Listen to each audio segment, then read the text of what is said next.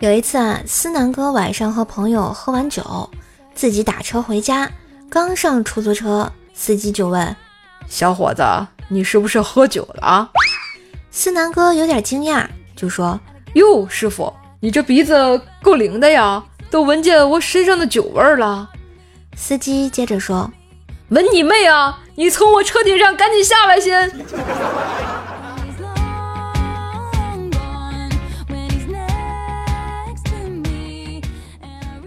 这个关于思南哥哥啊，是大龄单身男 一枚啊。上学的时候啊，有天在食堂吃饭，对面妹子啊边玩手机边夹菜，一会儿啊就夹到他碗里来了。思南哥没出声，感觉妹子吃两口啊就会发现吃错了，然后就一直默默地看着妹子吃了自己半份鸡柳。终于这妹子好像发现了，愣愣地看着思南，思南哥也看着他，心里想。还他妈不道歉！于是拉起他就走到了窗口。阿姨，两份鸡柳，这娘们付账。妹子回过神来，幽怨的付了账。哎，思南哥哥，我终于知道你为什么至今都单身了。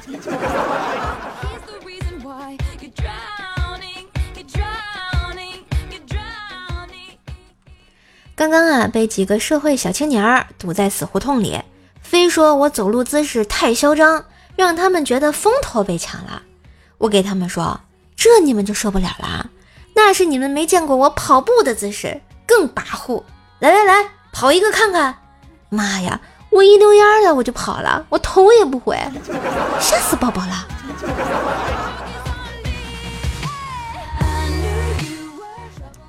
刚开学的时候啊，班主任是个刚毕业的大学生。同学在班里玩的非常热闹，这时候校长走了进来，把闹得最欢的打了两巴掌啊，拽了出去，然后就进来问：“你们班主任呢？”同学们异口同声的回答道：“刚才拽出去的那个就是。”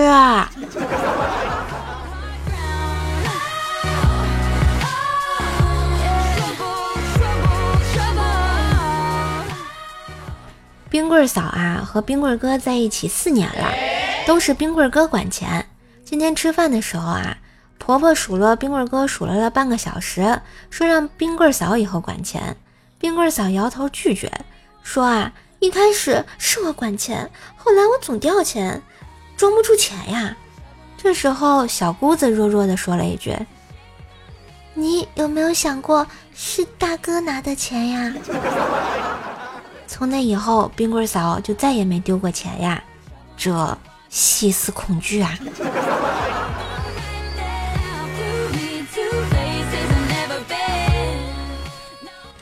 冰棍哥啊，跟几个同事午饭后走回公司，经过了一个服装店，看到一条连衣裙挺好看的，也不贵，想起啊，过两天是老婆生日，就打算买下来给她个惊喜。有个女同事身材跟老婆差不多。冰棍哥就请他帮忙试下衣服，他欣然就答应了。其他同事就先走了，换上了连衣裙。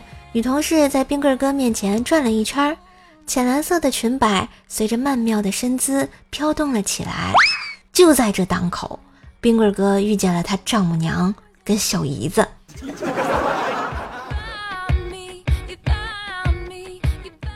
人生处处是惊喜，是吧？啊！后来就听说冰棍哥勤勤恳恳的在家里跪榴莲、做家务、带孩子，直到累病了才平息他老婆的怒火。哎，这家里就挺惨的，毕竟我冰棍嫂对家务一窍不通，简直是太难了啊！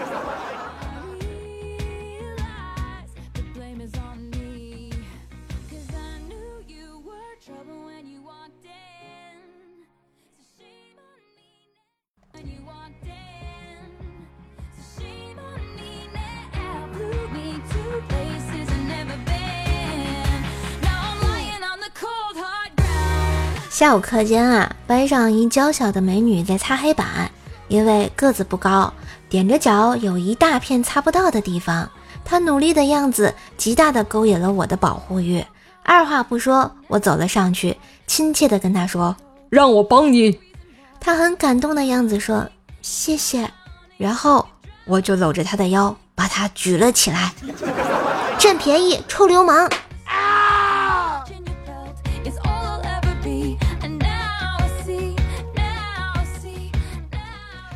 今天啊，这个车锁开不开，就蹲下研究了一下。一个不认识的哥们儿一脸惊恐地走过来，干嘛呢？我尴尬地笑了笑，锁坏了。他听后啊，一声不吭的就看我捣鼓。我心里想，靠，都不帮忙，还在旁边看着，哎，看的啊，我这汗珠子都下来了。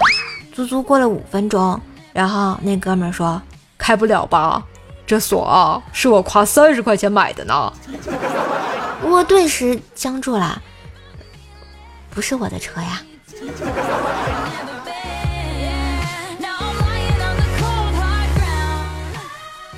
小姨子上门向冰棍哥借一千块钱，他说懒得写借条，拍个视频为证。他把手机放在旁边开始拍。冰棍哥从钱包里拿出一千块钱，数了数递给他，他接过来放进了手提包。后来他走了，冰棍哥想想不对呀，赶紧打电话给他。你把视频发给我，然后他发了过来，倒放的。视频里，他从手提包里拿出来一千块钱，递给了冰棍哥。冰棍哥接过，数了数，放进了钱包里。又被套路了。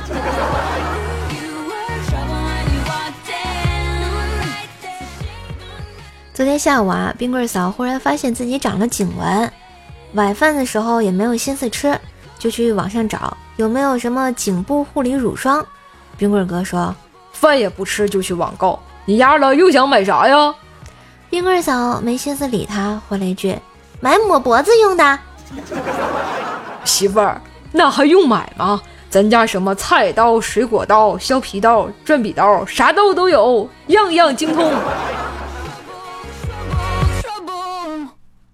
觉得段子不错，记得订阅。给专辑打个五星好评哟！当然也要为怪兽手打 call，带主播上热门啦！喜欢主播可以加微信“怪兽手幺零幺四”，怪兽手全拼加幺零幺四，交个朋友吧！段子我有，快乐你有，祝收听愉快！